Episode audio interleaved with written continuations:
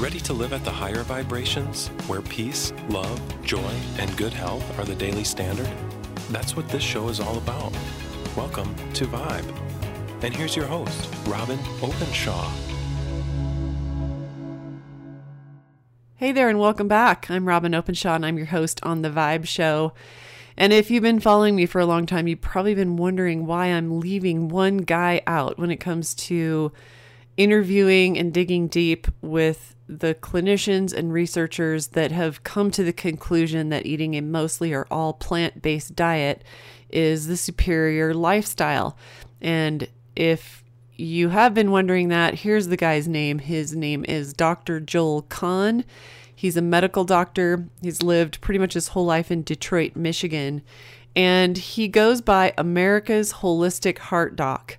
He's a preventative cardiologist and a clinical professor of medicine at Wayne State University School of Medicine. He graduated summa cum laude. I think that's the highest one. Yeah, it is. Then there's magna cum laude and cum laude. I never I never hit summa cum laude. I was always in the second tier.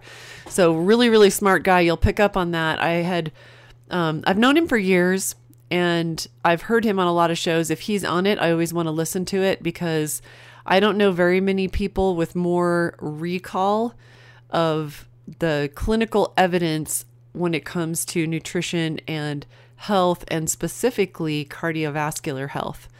So he's a diplomate of the Board of Internal Medicine, and he maintains a subspecialty in cardiovascular medicine and interventional cardiology. So he was the first doctor worldwide to complete the metabolic cardiology curriculum in conjunction with A4M and the University of South Florida.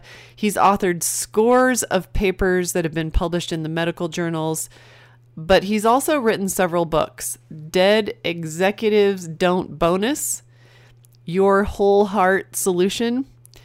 Um, there's a sex one, I can't remember what that's called, but his latest book that everyone should get is called The Plant Based Solution. He's been on Dr. Phil, The Doctors, he's been on Joe Rogan, The Larry King Show, He's been awarded a Health Hero Award from Detroit's Crane Business, and he owns three vegan businesses.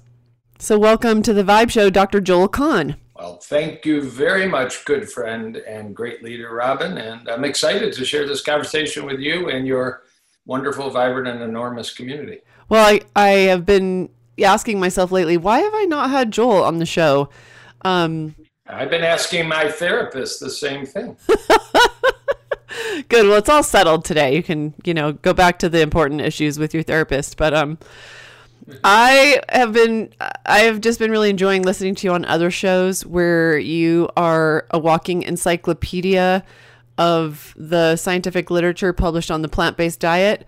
Um, I really want to dive into this is what I really want to ask you, but I'm going to back up and ask you about your personal story first. But then we're going to go to why is there are there over 10,000 published studies and yet everybody's arguing and pretending like there's no evidence for the plant-based diet. We're going to go there next, but how do you even get to be the vegan cardiologist decades now? I think you've been eating entirely plant-based. You have the labs to prove it that it's a great way to eat. Tell tell me more about like when you did that and why you did that and now you put everybody in your practice on a plant-based diet. Yeah, it's a very emotional story. So I ask everybody to grab a you know a, a tissue because you're going to have a tear in your eye.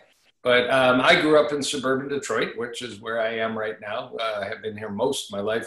And I grew up in a home where we honored the Jewish dietary laws called kosher. I didn't do cheeseburgers, I didn't do pork. Um, it wasn't a real uh, observant family, but that was the part we were pretty good with. And when I went up to university, I just didn't want to ditch it. And it was really the first day, it was 1977 before you were born, Robyn and it was University of Michigan in, in Ann Arbor. And I walked into the cafeteria in the dormitory, East Quadrangle Dormitory, and they had truly a gorgeous salad bar, and they had food like I'd never seen because my mother was a very good cook, and it wouldn't have met my uh, religious requirements, anyways. It certainly didn't meet my visual requirements, and just started grazing the salad bar. I had a cute little thing next to me, my girlfriend, who's been my wife for 38 years, so that kind of worked. And she felt immediately better uh, giving up her mother's home cooking, which wasn't the world's most famous home cooking, but she was a wonderful mother in law. now uh, unfortunately gone for a long time.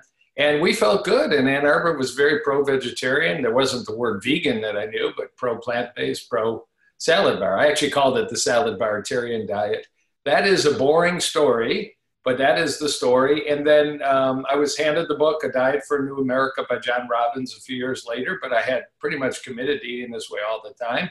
I read that book. It was a wow moment. John and Ocean Robbins, The Food Revolution. And then, uh, really, just to fast forward 13 years later, really committed plant based eater, just out of uh, made life easier everywhere, generally, even though it was hard back then compared to nowadays. Um, I opened my mailbox, and there was the medical journal before the internet called The Lancet, and there was Dr. Dean Ornish's study called the Lifestyle Heart Trial, uh, indicating at the highest level of science that he had observed and achieved major improvement in heart patients with a uh, almost exclusively plant-based diet, meditation, exercise, and social support, the Lifestyle Heart Trial. And I had just been in practice for three weeks as a heart attack stent specialist back in Ann Arbor. I had circled the country, come back. And at any rate, I said, this is absolutely phenomenal. So truly, since July 21, 1990, I've been teaching heart patients that there was another path. Uh, Dr. Ornish came out with a book that year so I told him to read that. Fast forward to what about 2010, Forks Over Knives came out. I told him to watch that.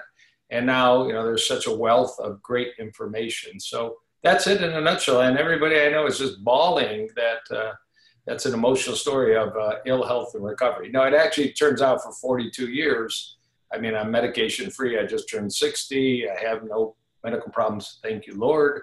I wake up every morning with more energy than uh, you know the Tasmanian devil, and I'm pretty darn sure this has helped me maintain the kind of insane and active life that I enjoy, but requires pretty much on you know 24 7 minus seven hours and 15 minutes of uh, deep sleep measured by my Oura ring. But but where do you get your protein?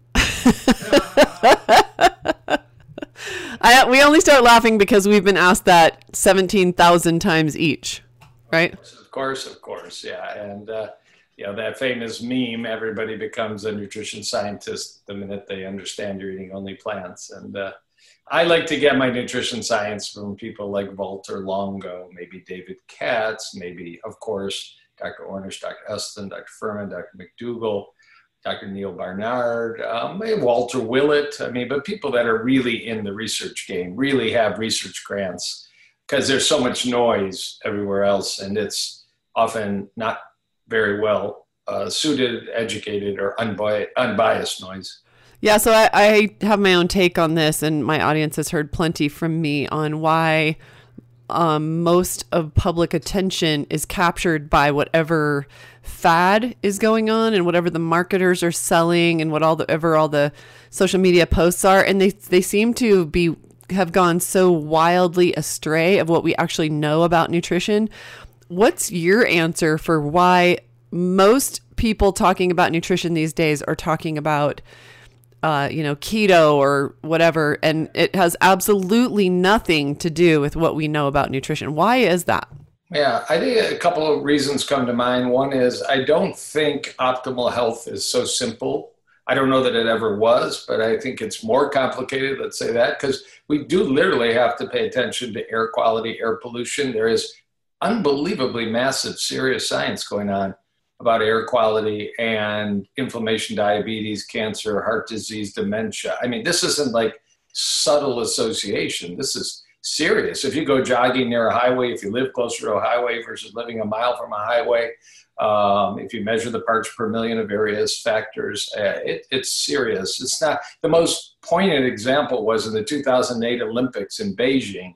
They actually turned the factories off around Beijing, rather industrial area, for about four weeks before the Olympics, turned them back on one week after the Olympics for all the guests. There actually was a major drop in heart attack rates during those five weeks that went right back up. I mean, uh, kind of like the uh, curve in Norway in World War II. Uh, that was due to dietary pressures uh, in that country and a drop in death rates overall. So that's one. I mean, water quality. I'm in Michigan. We are suffering not only lead and flint, we're suffering PFAS and PFAS, these uh, and new uh, alphabet soups that are coming from things like Scotchgard and uh, military bases. And they're actually, we've got this year, it's so sad. Lakes and rivers in Michigan have all kinds of warnings not to eat fish, uh, children not to play with foam. It's all toxic. The only reason Michigan's the center is we're actively testing for it, and your state isn't yet actively testing for it. It's everywhere. It's crazy. Plastic bottles, endocrine disruptors. I mean, that's part of it. Sleep, disruption, Wi Fi, EMF. And then you get to food and processed food and hyper processed food and uh, whether it's plant based, non plant based, the 65% of calories most Americans are eating that isn't food, it's factory slop. And we had an elegant study by an NIH researcher this week, Kevin Hall, that um, if you happen to fill your plate with quote hyper processed kind of vending machine cafeteria hospital cafeteria uh, middle of the grocery store frozen food the hyper processed food that tastes so good by chemical scientists and not only doesn't provide you nutrition, you end up eating 500 calories a day more as you're just striving to find micronutrients. It was a, an elegant randomized, what's called metabolic ward study. All those pressures. So with that complexity, let alone we're sitting more, you know, we're just stressed apparently more uh, and such. Um, you know, the quick fix is going to sound so attractive. The, you know, the good looking six pack or bikini you know, I got there quicker than you'll get there. I mean, it's the rabbit and the tortoise again. The tortoise is going to win, just like in the fable, but it's not as sexy. It's not as attractive. And until the day comes that we just rip open a packet and that's our perfectly designed factory organic food and we just forget about farming and forget about animals and all the rest, which, you know, could be one day. Uh, it would be a sad day, but could be one day you know, we have to parse through all this. But you and I know there's a core body of science. You mentioned 10,000 studies that it's unsexy. I mean, David Katz, again, I don't mean to quote him twice from Yale, uh, David Katz, MD, has told me seven years ago, you know, you're going to say over and over, exercise, sleep, stress reduction, and broccoli. And you're going to be the most boring person when you get interviewed on local TV. But that really is the message, and it is the right message. So just stick with it, you know, and that is the truth. Yeah, I think that that is a big part of it is that the fitness industry is all about maximizing protein and it has had a long slow effect on people obsessing about not getting enough protein, which is maybe the last thing we need to worry about. Um, but but you also touched on fish and I wanted to mention that when I I've interviewed almost every single one of the your favorite clinicians and and practitioners that you mentioned who are all you know decades long plant-based advocates um, I asked John Robbins, so you're 70 something now. Do you eat meat? And he said, I do eat fish twice a week. There's even quite a few. Um, I have no dog in this fight. I'm 100. I'm pretty much 100% plant based. I don't ever like seek out any animal products because I think I need them. If I ever do, it's because there wasn't anything to eat where I was, or wasn't enough to eat. Um, but he said and, and I've seen this movement in functional medicine, more and more practitioners saying, don't know if it's true, over 60, 65, you may need to be eating more uh, like perfect proteins, like animal proteins.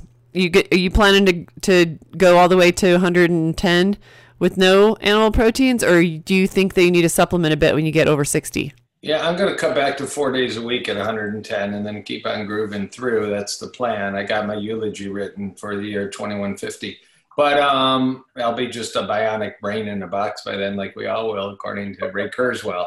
But the, you know, just to touch on the protein story, which you actually accurately quoted, comes from some research by uh, a woman, Morgan Levine, PhD, who is now at Harvard uh, was, I believe I'm correct in saying this, in Dr. Longo's lab for a while, Walter Longo at University of Southern California, uh, the longevity diet book and the fasting mimicking diet ProLon program. And they've published two papers together, 2014, 2016, looking at about 6,500 people, looking at uh, dietary detailed questionnaires and disease and survival. And younger than 65, less protein. Now, these were not plant based people, so the majority of their protein was coming from animal protein, and they parsed that out actually.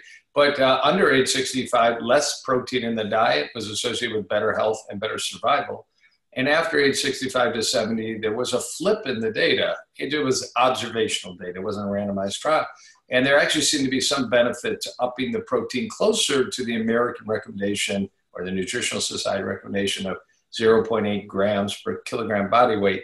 And, you know, fish could be a way to get that. Now, in those same publications, 2014, 2016, they did um, parse out people that ate more plant based protein. And there was never a risk to higher amounts of plant based protein. There wasn't really a need to up your plant based protein after age 65.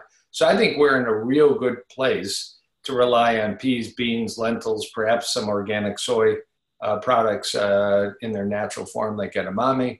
Uh, algae, I'm a big fan of chlorella organic, uh, you know, which is a, is a food, but we don't consider a food in this country very often. Um, you know, green leafies, you know, the highest protein in any plant in the world, actually, I think in any food source is actually algae at about 65%. So you're right. The protein idea is overplayed. The data suggests less is better at your age and my age. Uh, what I'll do at age 75, I'm not sure, but I think it's going to be chlorella. It's not going to be cod. Um, fish has a few clear drawbacks. One is it's what's called a bioaccumulator. Again, unfortunately, 2019, 2020 is not 1910. There is mercury, there are PCBs, DDT. We have this new terrible chemical called PFAS. Fish flesh, fish fat is called a bioaccumulator. More than any other animal species on the planet, fish will accumulate these toxic, uh, both heavy metals like mercury and these other POPs, persistent organic pollutants, and they can have very high levels. And uh, some do, some don't, but you never know. It's not taste, it's not appearance. Bigger fish are more likely to have mercury, so big tuna, big shark, big mackerel, as opposed to maybe a little perch. But the other pollutants is why there's signs on many lakes in many states, including my state of Michigan, about pregnant women not eating the fish out of a lake because it's just horrible. There is one mouse research study that actually shows accelerated atherosclerosis, meaning hardening the arteries with fish. Uh, the meat world doesn't like to talk about it because there isn't any real solid data that fish reverses atherosclerosis. So that is the only unique observation. And the last little bit on fish, but it is interesting. Some of your listeners may have heard of a molecule a metabolite. You can measure in the blood now clinically. I've measured thousands and thousands of levels of something called TMAO. TMAO, uh, methylamine oxide. I'm blanking for a minute what T is, which is trimethylamine and oxide. And in Cleveland Clinic in 2011, Dr. Stanley Hazen, MD, Dr. Uh, Wang uh, sat down and said there has to be other things that are causing hardening the arteries, strokes, heart attacks, erectile dysfunction a peripheral vascular disease more than just blood sugar, blood pressure, cholesterol, smoking, because there is that rare patient that has advanced disease and all those measurements seem reasonably okay. I'll throw in lipoprotein A, my favorite, and homocysteine. And they identified a molecule, trimethylamine N oxide TMAO. They developed a way to measure it. They tested it in humans, they tested it in mouse. Bottom line, high blood levels, which are now available through Quest Labs, and I'm not an owner of Quest Labs, I just use them trimethylamine oxide is associated with higher risk of atherosclerosis, hardening the arteries. If you're a diabetic, if you have kidney disease, congestive heart failure, heart disease, high levels are very adverse. And they've actually shown it probably actually causes atherosclerosis. It causes our HDL not to work. It causes our cholesterol to enter arteries more rapidly. It's a bad, bad thing. And right now we don't have a specific treatment. We get it in our blood really three sources, I'll say four sources. If you eat red meat, there's an amino acid called carnitine, not in white meat, only in red meat. It will raise your TMAO level if your microbiome is an unfriendly microbiome. We don't know how to test that. You can test the blood level. If you eat egg yolk, it's rich in choline, and some choline is good, but lots of choline may not be so good if your microbiome is an omnivore microbiome.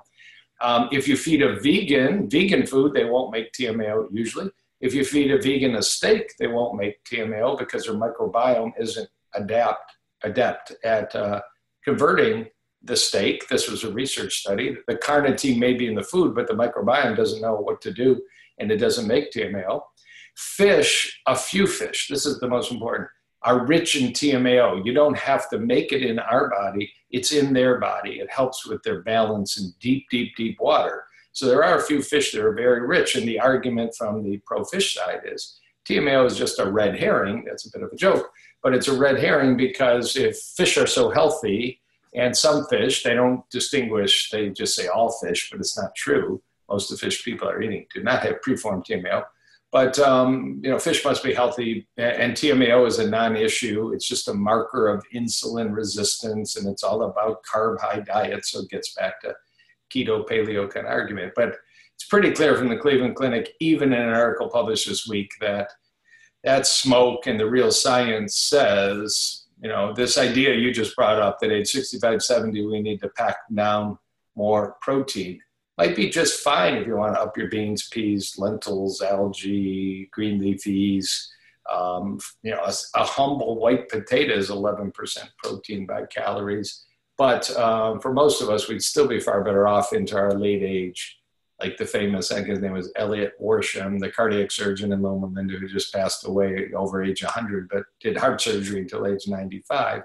You know, we can pretty much count it's a good program for the long run. Okay, I totally agree with you. That was a great amount of detail that would I would sum up as I might if I ever need to eat more protein, I will do that and probably not will not be fish. I can get organic plant foods, the ones you've listed a couple times. So hope everybody wrote those down if you weren't clear on what plant pro- products or what plant foods are high in protein. Those are the ones to get more of. I would do that versus maybe five years ago, I thought that if I was going to eat meat, it would be fish. Maybe I said that five years ago. I, I don't say that anymore, not with all the data that's coming out, even in the cleaner waters, in the waters that we've been told, oh, these are where we want to get the wild caught fish. Well, when the wild caught fish have, have cocaine in significant amounts in their tissues, we, we have a problem. Can you give your thoughts, um, which my audience may have heard me give my thoughts before about the fish oil industry? Because you don't know this, Joel, but um, a year ago, a colleague of yours and mine that we both know well called me up to say, I'm not going to support you anymore if you continue to diss the fish oil industry. We need to get behind the supplement industry. And I said, Oh, I'm really sorry that you feel that way, but I'm just going to keep telling the truth as I see it. I'm not going to get, get behind the supplement industry if I think that they're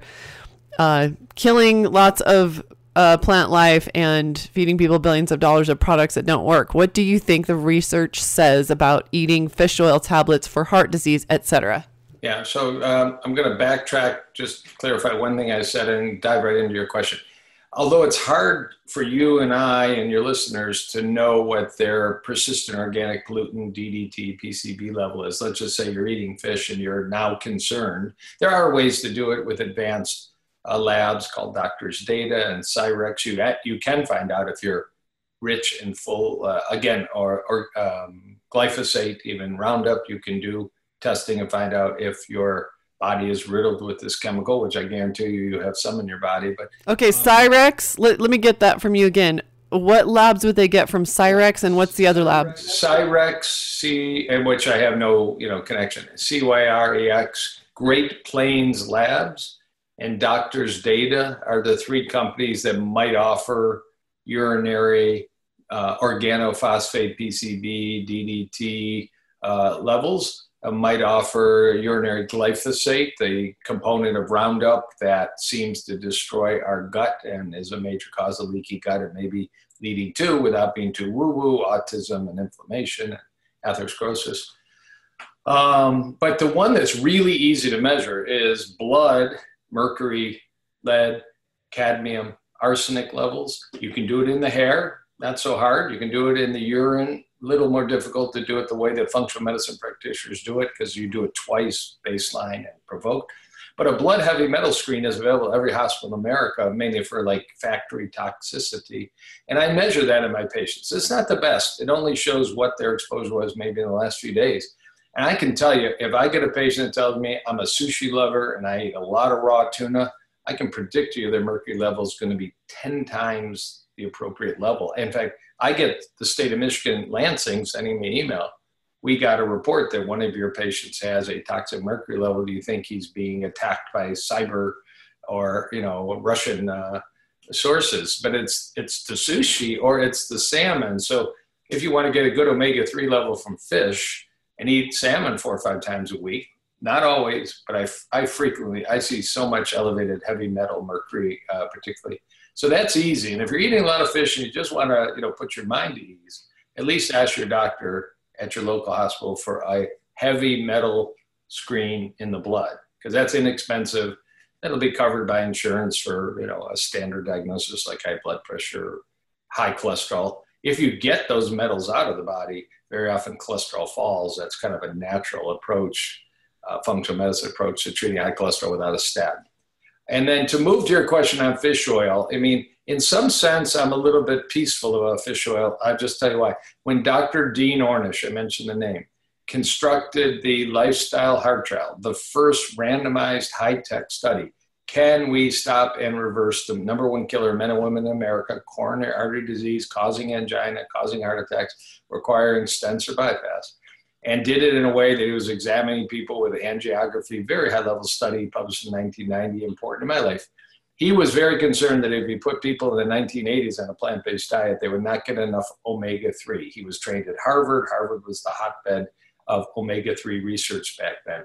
And he was advised by his mentor, peer, chairman, department, Dr. Alexander Leaf, put those people on four grams a day of fish oil. And not a lot of people know that Dr. Ornish's research was done with people on four grams a day of fish oil. It was plant based, it wasn't strictly vegan from an ethical viewpoint. And it showed the results it showed. So um, when people ask me, is my omega 3 fatty acid fish oil going to destroy my goal to reverse my atherosclerosis or prevent my atherosclerosis? I bring that up. I say, I don't know that it helps, but it appears that it didn't hurt the process when published in 1990. But that was 1980s and 1990. And if you're going to buy fish oil, please, please, please really read about third party testing on heavy metals and such. I still don't know if they are testing for PCBs, DDT, organophosphates, these persistent organic pollutants. So I have jumped more and more into the algae based omega 3. We started seeing them about four or five years ago, Dr. Fuhrman and others. They were very low dose. Now they're getting better. I've seen five to 600 milligram capsules vegan, of uh, algae based, EPA, DHA. A lot of them have carrageenan. I'm not a fan of that uh, red algae product uh, that um, some people believe causes inflammation, but I've been finding some brands now that don't have carrageenan. Um, and I like them, but you're going to take twice as much because the standard good quality omega 3 fish oil from fish is going to be about a thousand milligrams or more. The best caps out there is about 500 milligrams, but I have hundreds and hundreds of patients supplementing with algae omega 3. I'll say one last thing there are a couple cool vitamins on the market now. If some of your audience are strictly, completely plant based eaters, 100% uh, vegan diet, whole food plant based diet, there's a couple multivites out there that in one capsule have the amount of vitamin D you might be missing. Actually, many Americans in general, the amount of uh, B12 you should be supplementing, the amount of algae omega 3 even a little iodine, vitamin K2, kind of recognize, you know what? Maybe indeed a completely plant-based diet has a couple holes in the in the fence, but we can plug it with boop, technology, and uh, I favor that because I am, you know, not just about the argument this is the best diet for everybody and blindly recommending that. I want people to be optimally healthy, and if it is, you know, these whole foods, many organic, great green smoothies, and they have to take a vitamin that has become easier and easier, just one stop shopping, uh, all the better. Okay, what vitamins do you like? Well, there are uh, a few. Uh, Dr. Joel Fuhrman makes a men's and women's multi that's designed for the whole food plant based 100% eater, but there is no algae omega 3. So you'll have to either eat a boatload of chia, flax, hemp, or add in a separate algae omega 3. There is a vitamin out there called Future Kind from Australia uh, brand new, two capsules a day does the job. And the one I was referring to is called Complement Plus. Uh, Matt Frazier, the no meat athlete, designed it, and it goes the D3, the B12, the algae omega 3, but it goes beyond that to a little bit of iodine, a little bit of vitamin K2. And I think it's really kind of a breakthrough to, you know, just say, hey, I want to do this and I want to be healthy, but uh, I also don't want to leave a few pockets. But let me just say, the standard American would benefit from taking some of those because my meat eaters, and I check their D, their B12, their omega 3, and other things, they were very often very low. So uh, it, it's, a, it's been in the news since the 1930s that the majority of Americans have nutritional deficiencies like magnesium because they're not eating any fruits and veggies and nuts and seeds. So it's by all means not only a whole food plant based diet problem, it's a uh, Western world diet problem when we divorced ourselves from gardens in the backyard and farmers markets and all that. Yeah, I don't know why this is, but I used to be um, anemic and B12 deficient when I used to be a burger eating girl. Um, and I'm not now. I'm I don't have uh, low hematocrit now, even though I don't eat any animals and haven't for a couple decades. Just beat it. That's B E E T. Yeah, as you know, your listeners may not know this. You know, cows don't make B12. Bacteria make B12. We make B12 in our colon, but we absorb it up in our small intestine, which is very inefficient, actually. So that's why we need B12 from some food source or a supplement source. You know, the bacteria make it. We don't usually eat dirt. If we started eating dirt, we wouldn't need a supplement. And we wash our carrots so we don't get B12 on the little dirt bombs on the carrot. But cows generally don't have those rules if they're out in the meadows, uh, those cows that are being raised in those factory farms actually, which is steel floors, it's not natural dirt, do have B12 problems. So what do they do? 90% of the B12 made in the United States is injected into factory farmed animals to jack up their B12 level to satisfy the American public expectation that plants like B12 animals have B12, but it's another artificial construct, really. You know, you're filtering through a cow the nutrition you could get by eating dirty vegetables or uh, you know taking a supplement. I think you may have just accidentally told me why that even though I eat entirely plant based now, I'm not deficient in either of those. Special and B12 is very obvious. You were talking, you were just talking about beets and then carrots and anyone who would like my hot pink breakfast smoothie I've been having every single morning, unless I'm traveling, uh, uh, of the last 20 years it has, guess what? Wait for it, unwashed beet and carrot in it. I just I buy the organic carrots. In fact, lately I've been buying the heirloom ones, so my carrot might be yellow or or um, sort of purple or whatever, and I don't wash it. I don't need to. It's organic, and so I cut the tops and bottoms off, throw it in there, and a chunk of a beet, a chunk of a beet. Maybe that's why I'm not B12 deficient anymore, even though I haven't eaten animals in 20 years. That's right. You know, they say live clean, play dirty, or some such statement. You're eating dirty, which is, you know, keeping your microbiome happy. Good for you. Yeah. So I have to go back and mop up some of the things that you've said that I'm sure I'm not the only one that's going, I got to hear more about that. Okay. Green smoothies.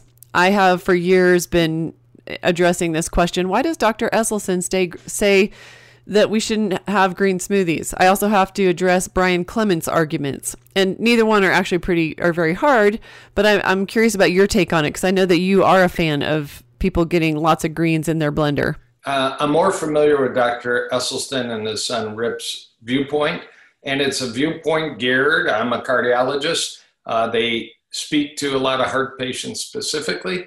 It's really viewed for the sickest heart patient, and the theory goes like this you know you want the you want your arteries to be healthy 50,000 miles of arteries in your body.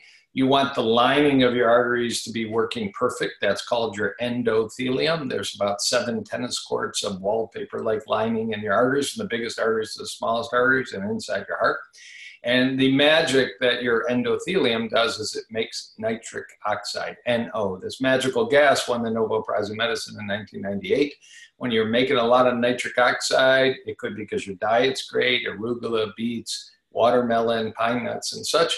Uh, blood pressure is better, sexual performance is better, gut health better, brain health better, lung health better, goes on and on.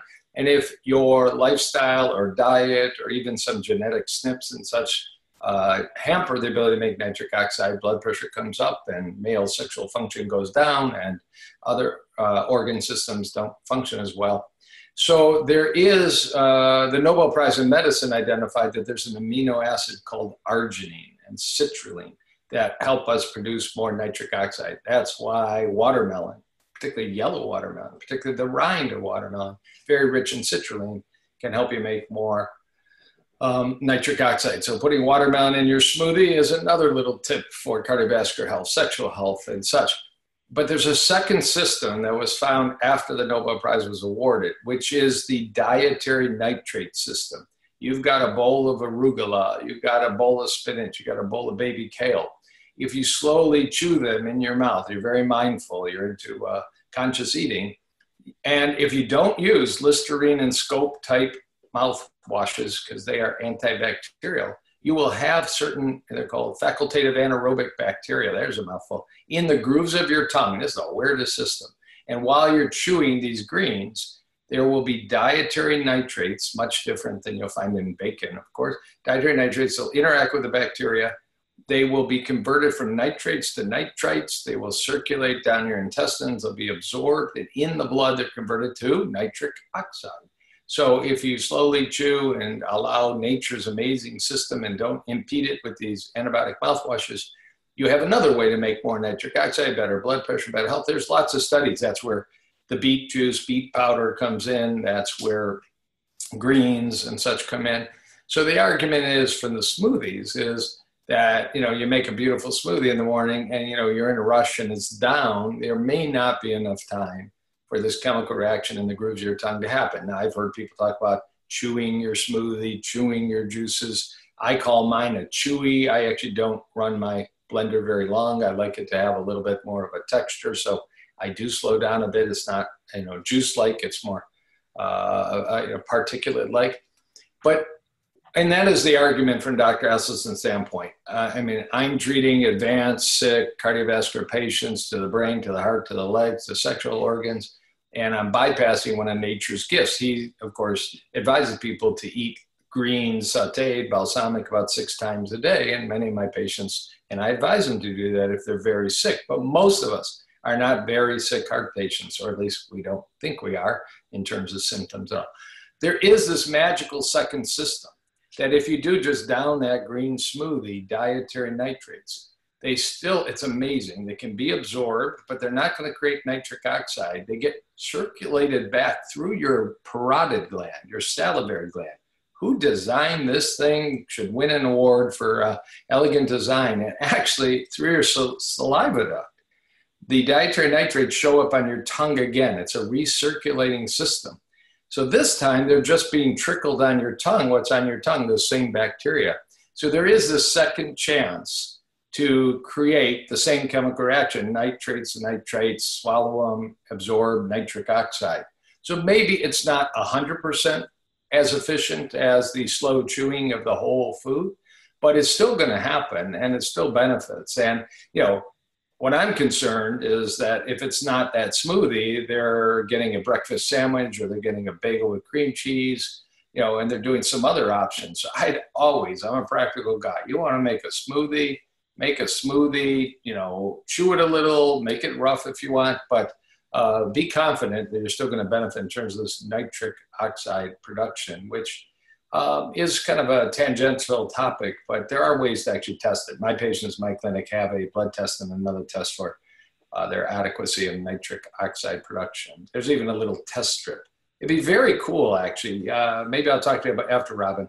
There's a test strip made by a company, and within about 10 seconds, you can tell if you're making enough nitric oxide. And, you know, does a smoothie girl make lots of nitric oxide. By your glowing, healthy look, I would bet yes. Interesting, and especially interesting because as you're talking about Dr. Esselstyn, it reminds me of how uh, the damage to the epithelial lining and uh, producing nitrous oxide is a big um, thing that he talks about a lot as a mechanism for why we shouldn't eat any animal products, but also, and this goes to your point, it's the same point I often make when people are saying, wait a minute, like Dr. Esselstyn, Dr. Fuhrman say, you know, Fuhrman says two pounds of vegetables. Actually, agree with that. Um, and I bet you and I both eat uh, two pounds of vegetables on an average day, vegetables and greens, if we can lump those together. But he uh, actually talks about um, how eating any kind of oil damages epithelial and decreases your nitrous oxide. So I'm really glad because I do occasionally saute something in oil, and I have people who are really anxious about that once they've read that from Dr. Esselstyn. But that's my answer too. Dr. Kahn is my answer as well. He's dealing with people nearing death if they don't turn around major cardiovascular problem. For you and I, maybe a little more Mediterranean approach. I mean, millions and millions of Mediterraneans outlive the millions and millions of others of us who don't eat their diet and they seem to have oil in their diet. What do you think about that? Yeah, so since you bring that up, and man, that's a sticky topic. So, I mean, the science started, I think this is fair to say. I had a mentor at University of Michigan Medical School, Dr. Robert Vogel, MD, VOGL. He's a cardiologist, he's in Denver now. And he moved to Baltimore and he did a study, very famous. He did a most famous study. It's called the uh, sausage egg McMuffin study, and that's what we're talking about for a minute.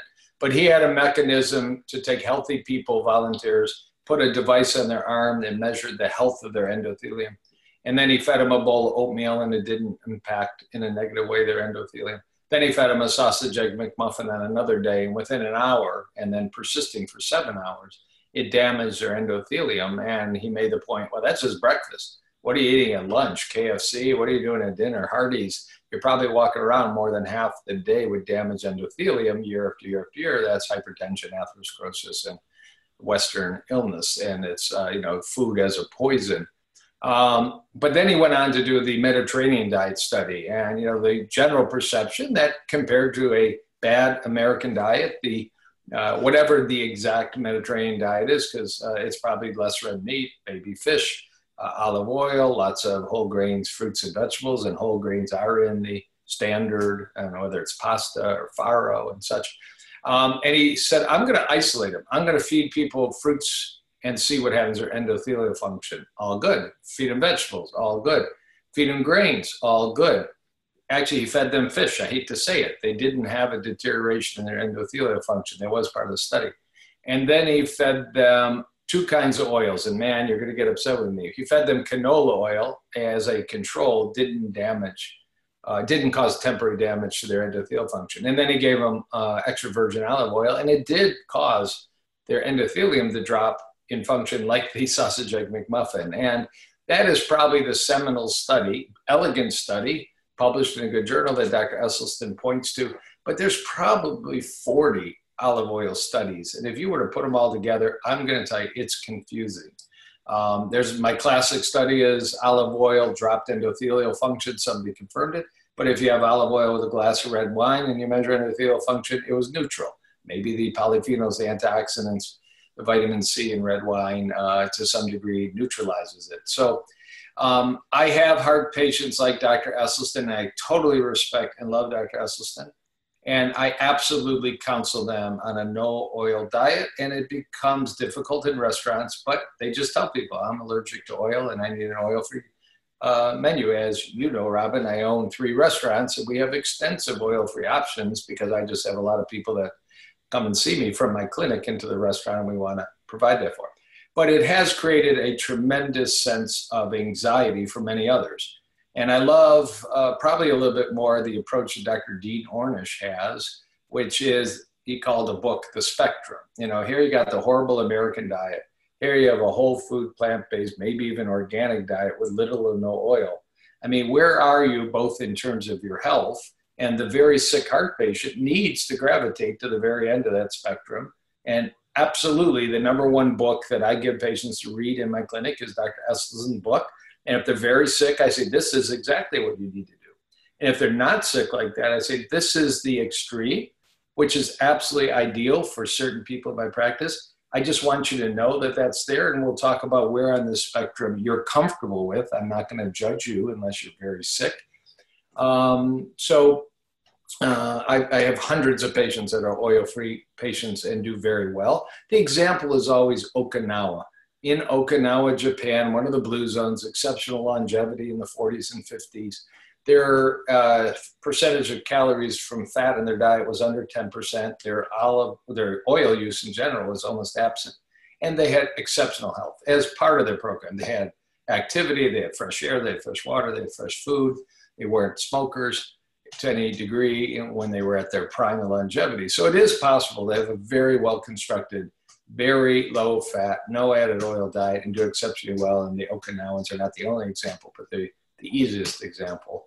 Uh, but the, do, does the general public have to have anxiety? I will say some of your listeners have autoimmune disease. I'm a big fan of Dr. Brooke Goldner, MD, veganmedicaldoctor.com, a book called Beating Lupus it was a much better story than me because she actually had very severe lupus at age 15.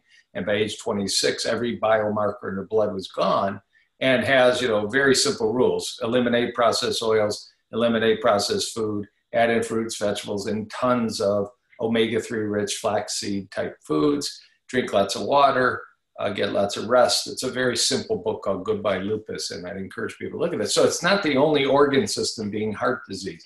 But if you're battling lupus, rheumatoid arthritis, Sjogren's disease, and other autoimmune thyroiditis and such, you might want to adopt the spectrum all the way over there. Uh, and there's other examples, even now some examples in advanced kidney disease. There's your spectrum because you're sick. When you're sick, you need to adopt perhaps the most uh, religious and observant of diet. So Dr. Esselstyn's right for the population that comes to Cleveland to see him.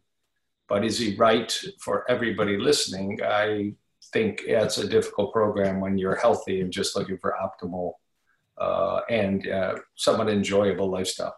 Okay, so lots of great information there, and we'll make sure to link you to Dr. Brooke Goldner's book, Goodbye Lupus. That's a new one to me. I'm going to get it and read it. I don't have lupus, but. It's amazing. And she loves smoothies. Does she? Awesome. Well, let's go. Let's have a light question here. I'm going to tell you what's in my smoothie. You tell me what's in yours. Today, I had made my own sprouts out of um, alfalfa, radicchio seeds, fenugreek, something else, four seed mix, and and so I dumped about a cup of those in with about a cup of organic aloe, aloe vera, and a little knuckle of fresh ginger, and then just all kinds of Costco greens and some purple cabbage, and then a banana and some organic berries. What what what do you put in your smoothie? Yeah, I'd say about half the days a week I do a smoothie. Half the days a week I skip breakfast, either because the scheduler I like to skip breakfast, despite some concern that breakfast is an important meal for heart health. It's been in the news the last four weeks. Uh, but nonetheless, I'm not as elegant as you. There may actually be black beans in my smoothie. I, I do that and I say, Dr. Gundry, take that. And I just put them in my, uh, in my blender, uh, often a, a, Michigan brand called Eden Foods, which even Dr. Stephen Gundry endorses are pressure cooked and organic and the can is not lined with BPA. So I like that it's a Michigan brand. I like that it's gotten a lot of attention. Uh, a lot of flaxseed hemp hearts or chia seeds. Uh, usually arugula. I don't know why. I just love arugula. I like bitter foods, and then a lot of blueberries to counter that. And then spices, and I'm done. I, I like nutmeg, cinnamon, allspice. Uh, sometimes a little turmeric. Um, some milk. Oatly is my favorite lately. The oat, the oat milk, Oatly. Uh, but whatever I've got in the fridge, some just water a couple ice cubes done. I mean, I really try to move it. I don't often put protein powder. I have, you know, a range of them. Uh, my wife reminds me how many canisters I have in the cabinet of, you know, pea protein and sacha inchi seed protein and the rest pumpkin seed proteins, and they're lovely, but uh, I don't often take the time to do that. Okay, so you mentioned uh, Dr. Gundry, and one of my favorite things about you is that you just go head to head with all these people that um, I think that we disagree with. We disagree with based on the evidence. And Gundry has had two New York Times bestsellers last few years telling people things that I believe are almost categorically false or taking a very small truth and making it this global truth. And so I would love for you to, I'm going to go through a few different things and have you just comment briefly on uh, Dr. Gundry and the idea that lectins in beans and legumes uh, all the different kinds of legumes there are are going to kill us. Also, also um, in nuts and seeds. So I'm going to go start with Dr. Gundry and the plant paradox, and then I'm going to have you hit quickly on keto and carnivore, and maybe we'll we'll finish up with you talking about how much Dr. Longo's work has impacted you. We're also coming out with a sort of a modified fast, six to eight hundred calories a day of organic plant-based stuff. I love his work. I just want to provide a much cheap cheaper package that's also organic, and so we're coming out with the Flash Fast in the next couple months. So we'll kind of go in that order. But back up, you mentioned Gundry. You've gone into many public debates with guys like this, whereas most of the, you know, the plant based folks, I think, would refuse to do that. And you two have had a very civil, respectful dialogue. What do you think about Gundry's work? We did till I bumped into him three weeks ago in Austin at Paleo FX. Yeah, vegan attended, and actually I spoke at Paleo FX because I do have a lot of friends across the aisle. I heard I heard you were there, and I was like, somebody said there's a vegan here. I was chit chatting with someone because they were like, "Are you coming to Paleo FX?" And I'm like, "Think about that for a minute. You know what yeah. I do, right? Like paleo, really?" And she's like, "Well, there's a there's a vegan cardiologist here." I'm like, "Has to be Joel Kahn." yeah, I was on a panel with a person we both love, Dr. Kellyann Petrucci, who most famous for bone broth, and Dr. Shawn Baker, who is a carnivore, and uh, Dr. Gabrielle Lyons in New York City, who's quite the meat advocate for protein. But um, it was actually very civil, I think, a very good conversation and uh, took down some of the heat. Uh, in fact, a whole lot of people that blocked me on Twitter unblocked me because they realized I wasn't a giant anus. But getting back to your question, um, very quickly, if the audience has lived under a rock the last two years and hasn't opened social media anywhere to see ads everywhere, Dr. Stephen Gundry was a very well trained heart surgeon. I'm a heart doctor. He's a heart surgeon. I do stents. He does bypass. An amazing career in Loma Linda, of all places, the blue zone that favors plant based eating. And then he went to Palm Springs, became a, a celebrity doc via a place called We Care Spa and other places. And he wrote a book a few years ago about Dr. Gundry's uh, diet. But then two years ago, the story goes a patient named Big Ed, having all kinds of problems nobody could fix, came to Dr. Gundry, overweight and inflamed. And when he removed the killer lectins, these, these chemical products that are not just in plants, but they're in meats, they're in nature, there's hundreds of different kinds of lectins um, anti-nutrients killer. If you eat five red kidney beans, you will die because they're so bad for you. And it is true that legumes are higher than lectins in their raw state than many other food groups. He designed a diet that the biggest focus of the plant paradox was a lectin-free diet. Of course, there was a lectin blocker vitamin for $90 you could buy. And it just captured the public. It was actually, I think, on the New York Times bestseller list for 38 weeks. It's been translated into 34 different languages. I got wind, I read the book actually with interest. I didn't know that much about Dr. Gundry. I read the book with interest and you know, I started looking at the references because he'd quote a really interesting study to support his bizarre viewpoint. Go to the back of the book, pull up the reference, and it didn't match. And right at that time, very famous researcher Dr. Colin Campbell from Cornell, author of the China study, he published a paper that he had looked at about 20 or 30 of the references in the book, and they were like fraudulent. You know, you can't, he's an MD with the public trust. But it was like fraudulent. I think that's actually fair to say. Um, more recently, about six weeks ago, a PhD named Stephen Guyenet actually analyzed the entire book in incredible detail and said the accuracy of the science in the plant paradox book was 26%. If you go through the references, you go through the science, 74% of the book I think can authentically be called fraudulent. Okay, sue me, Dr. Gundry. It's just the science and uh, the analysis. And then I debated him on the doctor's show, and we went at this hard. And I talked to about the references. This was a year and a half, two years ago. It's on YouTube. You want to look it up? Uh, it's well worth watching. Five minutes. And he just got all flustered. Look at a Harvard medical student did my references. I can't believe they're all that bad, but I've been hearing that. I'm going to do better.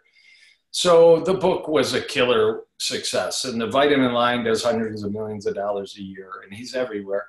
So he did come out with a book recently called The Longevity Paradox with a couple figs on the cover. And I eagerly, I didn't want to buy it, but I bought it, I read it, hoping that he actually had improved the quality of his research. I'm here to tell you I didn't check every, but there's the say you can't as a doctor make a major statement and quote a book without quoting the page number. So, you know, there's no way to ever track it down. If it's a 400 page book, where can you look to verify?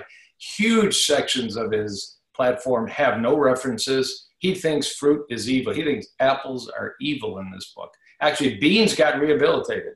He's now okay with beans as long as you buy it. He's eating food beans. Where did, where'd all that go? But uh, our enemy are fruits, particularly, and just uh, it goes on and on and on. And um, he does dislike meat in the new book. So, uh, I mean, at the end of the day, if somebody eats his program, they're not going to be at Wendy's, Hardee's, Burger King, and KFC. Hooray! Nobody should be there anyways. Nobody's going to be drinking Coca-Cola and Pepsi if they follow this program. But you know, it's not a science-based program. The last thing, just to say, he says over and over in both books, I've published data on my program. I have published data. Public. It sounds great to the public, but go try and find it. And if you find it, it's a little square paragraph called an abstract that has all kinds of mistakes in it. So, bottom line is, he's an emperor, in my view, that wears no clothes, but he's he's handsome, he's articulate, he can tell a story like Father Time or Santa Claus like no other. Uh, he's traveled the world, and for reasons I don't get, people like Tony Robbins, who's sort of in the news right now, not so positively, uh, Dr. David Perlmutter, Dr. Dale Bredesen. These people all endorse him. They're all part of the same. We can sell 3 million copies of a book and retire club. And uh, unfortunately, the latest book has an endorsement by Dr. Walter Longo in the back. It grieves me, and I can tell you, Dr. Longo never read the book. I've asked him about it. I said that was a, that was a mistake because, to be honest, he sort of copied the fasting mimicking diet into his book without uh, paying appropriate uh, attention and royalties because Dr. Longo has it all patented. So, whatever, you know, the world will go on, and one day uh, there'll be another Gundry that rises. I think that kind of answered the topic. Um, you know, then you said, what's so special about Dr. Longo? And I have no, you know, real connection with him. I've met the man, spent some time with him, but this is a man that's been in a research lab doing basic, basic biochemistry in yeast and mice and earthworms, and now some human clinical data, funded by the NIH, our National Institute of Health. $46 million of research have gone into Dr. Longo's extensive labs in the United States. He's got other research labs in Milan, Italy, now doing work on fasting and nutrition and cancer and brain disease and diabetes type 2. And, you know, the next few years, you're going to see so much, you know, high quality. His science is so high quality. It's not little paragraphs that have mistakes in them. I mean, the the ends of the spectrum between a Dr. Gundry and a Dr. Walter Longo are as polar as they get in terms of quality. And he has this big picture, last thing I'll say, that nutrition is a tough field. You know, we all recognize that. The, the paleo keto world will say all these epidemiologic studies are worthless. Well, Dr. Longo says they're not worthless. You got to have basic biochemistry. Is meat good for aging? Is meat bad for aging? He's done most of that research on that, bottom line. Not very uh, anti-aging to eat lots of red meat is in randomized studies, of which there's only a few, things like meat, pro-health, anti-health, and in a lot of randomized studies, you see inflammation and insulin release and cholesterol rising and other factors. How about epidemiology? Are we going to throw out thousands of studies on millions of people? Let's take a look at it. Let's look at what centenarians, what the 100 plus crowd eats, and not the carnivore diet, uh, it's a whole lot of whole food, plant based variety of diets that are not the same, but they have a common thread being very plant strong. And lastly, he talks about like a big picture view what's it doing for the environment and all. And we know that plant strong diets are better for the environment and the planet we live on. So that's why I just admire Dr. Longo. It's a scientist versus a physician with a very strong sales viewpoint. Okay, we did um, we did interview Dr. Longo probably early last year. I wish I could recall the exact episode number, but make sure you go back and listen to that because uh, what Dr. Kahn is referring to is his five pillars of nutrition science, where he doesn't take this myopic view. He takes all the views and put them puts them together in a framework. And it sounds like you feel pretty strongly that it's a good framework to look at. Am I right? It's a, it's a great framework used by many other very high level scientists, Nobel Prize winning scientists. They don't even know they all use the same structure. But I just happened to notice in a variety of lectures oh, Dr. Michael Brown, who won the Nobel Prize for cholesterol in 1985, he talks exactly the same framework that Dr. Longo does. In fact, I introduced them to share the fact that they have come across a very similar approach. Now, you know, Dr. Longo will go like this keto diet, that's half a pillar there's a few people say they feel better, but there's nothing else to support it. But in other words, what you're saying is that it holds up to half of the one of the five pillars. And what he wants to do is if you're going to really invest in a diet and you're going to make a lifestyle change and you're going to commit to a specific way of eating, you want it to hold up to five different pillars. Is that what you're saying? It would make sense to look from a very high level at all the data and not uh, throw out a whole lot and isolate a whole lot. Right absolutely. Okay, so Longo would say about we already have his quote about keto. We have a quote you gave, even though I hadn't interviewed you yet, but just from talking to you and being friends with you, I got a quote for you. It's actually, I believe, in the tens of millions of words that we've published on Green Smoothie Girl the last 13 years. I think it's the longest blog post I've ever published on 22 health experts debunk the ketogenic diet. It's not that I have an axe to grind. You know, it's not like I'm selling a fad diet and I want to compete with their fad diet.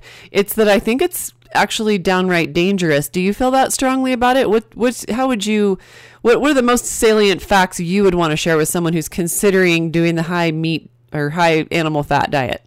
Yeah, you know, I would introduce them to Dr. Longo's uh, five pillars, Dr. Michael Brown, MD's four, you know, foundational aspects of nutritional science. Um, but I would actually tell them to go a bit deeper. So my greatest concern right now, uh, as a doctor advising patients, is the keto diet. Honestly, the paleo diet, which was very hot the last few years, it's not out of the picture. But uh, for some reason, it hasn't remained as sexy as it was uh, you know, we can eat like our ancestors 50, 100,000 years ago. We can give up dairy, we can give up grains, we give up legumes, and our health will flourish. There's really a strange thing going on because some of the paleo people have added back some dairy, have added back some legumes, uh, rarely grains. They're pretty strong in grains. And the very founder of the modern paleo movement is a guy named Boyd Eaton, MD, from Atlanta. He's a radiologist, but he wrote a paper 34 years ago announcing that it might make sense to follow this ancient diet that our ancestors ate for optimal health in a modern world. He announced three years ago, stop doing the paleo diet. We're ruining the world. He actually said this in Boston in November 2015. And I'll let you guys know when you can resume the paleo diet when we figure out how to do it without destroying the environment. It was like insanely uh, important turnaround that, of course, you're never going to see in a blog post by Dr. David Perlmutter or somebody like that, uh, the brain grain guy. But the keto diet worries me. The keto diet was developed for a variety of medical indications in children, and there were medical reports, and there were side effects, and there were warnings. And somewhere in the last 10 years, with Halle Berry and LeBron James and Hugh Jackman and Kim Kardashian, and then a whole lot of docs and all, it's you know the hottest food trend out there because we know Dr. Atkins showed us, and it's reformulated Atkins, you can lose weight quickly if you drop your carbs and up your fats and eat a lot of animal products, you'll deplete your glycogen, you'll get some water out of your body, and you got a wedding to go to, and uh, you're going to fit in your tuxedo or your dress. It works. But what about two months? What about six months? And there's very, very few ketogenic diet studies that go two years or more. There is a body of data out there, and nobody talks about it when they promote keto. There's 10 studies, they're epidemiology. We all know that's not perfect we asked 25,000 people in Greece what their diet was. Those that described their diet in a way that the uh, analysis said was a low carb, high fat diet, and we followed them for 20 years. They used to be healthy. There was an increased rate of death in Greece by doing the low carb, high fat diet.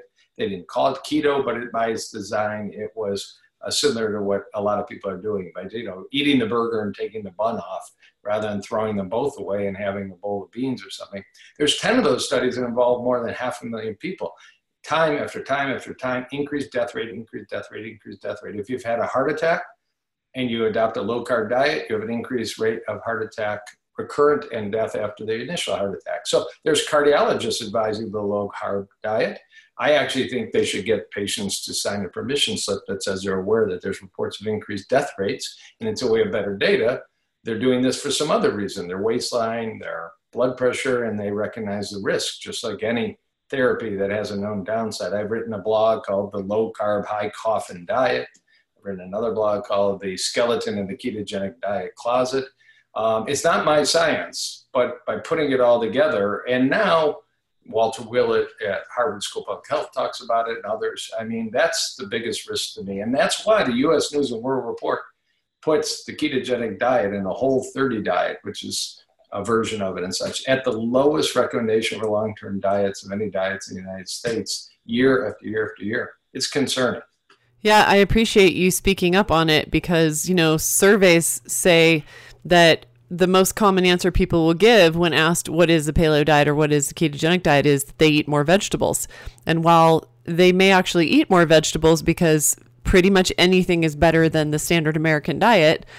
The fact of the matter is, we took this paleo diet, which people for some reason keep calling it a plant based diet, and they'll call a keto diet a plant based diet. And I'm like, this is how far afield we've gone that the vast majority of us eat so few um, whole plant foods that when they go on keto, where 70% of their calories are fats and most of them animal fats, um, they are literally eating more vegetables than they were before. So I think like that's the thing that never gets talked about is okay, are you eating more ve- you know are you feeling better because it's better than the standard American diet you were on before? Or are you feeling better because eating 70% fats is actually good for you? And I, I think that's something that we need to be really careful with and we need to ask uh, we need to ask of these of these uh, diets. I saw um I saw that you shared my blog post the other day. Thank you very much. It was um, it's called 11 astonishing claims of the carnivore diet. And I think what you're saying is, okay, you know, the paleo diet was just the rage for close to a decade and you know, we're all friends with the fact that it banned processed foods. However, people eating paleo are often eating twice as much animal protein or more as the standard American diet. So we went from the frying pan to the fire. I feel like w- with with yeah. paleo to keto, we went from the fire to the fire with gasoline. I'm not even sure what to say about the carnivore diet, but you mentioned mentioned Dr. Shawn Baker, and he's one of the ones I quoted most often in the 11 astonishing claims of the carnivore diet, and then we go on to uh, to debunk all 11 of those claims, which is actually like shooting fish in a barrel. Um, pun intended. It was so easy, so easy to completely dismantle their argument with evidence. What do you have to say about this new rising fad? Yeah, you know, the carnivore diet analyzed by Dr. Longo's five pillars would be a quarter pillar because it relies on some anecdotal reports of improved health. Dr. Shawn Baker is an orthopedic surgeon in Albuquerque, New Mexico, lost his medical license. I think he has it back at about 52 years old. He served our country in the military. I don't hate the guy, but when I started noticing him on social media, we went at it a bit. Then I got on his podcast and we were friendly. Then we went at it a bit and he was on the panel at PaleoFX in Austin uh, recently with me. And uh, he's unfortunately he's a brute of a guy. I mean, he's six foot five, six foot six, 250 pounds. He holds a few world records in rowing. He held all those before he adopted the carnivore diet, a diet that recommends nearly completely meat. We're talking prime rib for breakfast, prime rib for lunch, prime rib for dinner. Um, no sources of vitamin C. Some people eat some greens, some people eat nothing but meat, they claim. You know, there was one research study in the 1930s of two scientists that somehow survived a year in reasonably good health eating only meat. Uh, and then there, since then, there's really no science. But there are prominent people. There's Jordan Peterson, the author of a book, a self-help psychology book that was worldwide bestseller. His daughter, Mikhaila Peterson, uh, Jordan had depression. He claimed I got better on an all meat diet. Mikhaila has juvenile rheumatoid arthritis, very advanced at age 22, 23. She claims she got a lot better. So you've got that kind of report. I don't deny that these seem to be credible people. I don't know if they went to True North and did a water fast followed by a whole food diet or did the Green Smoothie Girl, you know, program or something. They wouldn't have had the same or better. I do worry two, three, four, five, eight, ten. You know, cancer doesn't develop in a week and heart disease doesn't develop in a week and you know as they maintain this diet that's clearly horrible for the environment and i fear may not be optimal for them or or maybe we live in such a screwed up world that they can avoid some biotoxicity some of those chemicals i talked about at the beginning uh, in meat but they often don't eat organic meat uh, it's too expensive they're talking about just going to your local you know Albertsons and buying whatever's there, which is even scarier than uh, the whole world. So, I mean, from a science standpoint, it's not even worth the breath. But from a popularity standpoint, um, it's a it's a roller coaster right now. Maybe just as I say, we've screwed up the food chain so much, it's one more place to hide short term. Uh, whether it's going to actually be anything we talk about in five years, I sincerely hope not. Well, it'll be interesting to find out, and I hope you and I speaking up about it everywhere we get the chance to will make will make a difference in just pulling people's attention back to the known true principles of what we need to be eating to avoid all this heart disease, your specialty, autoimmune disease, cancer. Um, Thank you so much. You've been an absolute fire hose of information. The show notes are going to be very, very rich from this. Our interview with Longo, Dr. Walter Longo's number 74, that'll be in the show notes as well as a number of the other uh, references that Dr. Joel Kahn has made here. Tell our listeners where they can learn more about you and tell them about your latest book and some of your favorite books that you've written because you're a multi time author as well as a three time restaurateur. Yeah. If you go to drjoelkahn.com, D R J O E L K A H N.com, there's a link to my clinic in Detroit, but I see people all over the world. There's a link to my restaurants, there's a link to some articles and videos. But I'm really active on Twitter, Instagram, Dr. Joel Kahn, America's Healthy Heart Doc on Facebook, but uh, D R J K A H N on Twitter and Instagram My last book was called The Plant Based Solution. It happened to be on my desk out about a year. Good book, about three quarters science, one quarter many, many recipes. Uh, there'll be a new book coming out next year on a cholesterol issue. And then Green Space Cafe in Ferndale and Royal Oak, Michigan, and a food truck in Austin, Texas called ATX Food Co. on Barton Springs Road is where you have to eat at least once. And, um, you know, I'm so glad to be introduced to, you know, you. I respect so much what you've done, the business you've built, the message you've created, the firm stand for reasonable discussions. And it's, God knows, refreshing and helps so many people. Oh, it's my pleasure. And thank you so much for giving me this time today. I've learned so much from you. I always do. Dr. Joel Kahn. Thank you. We'll see you soon, I hope.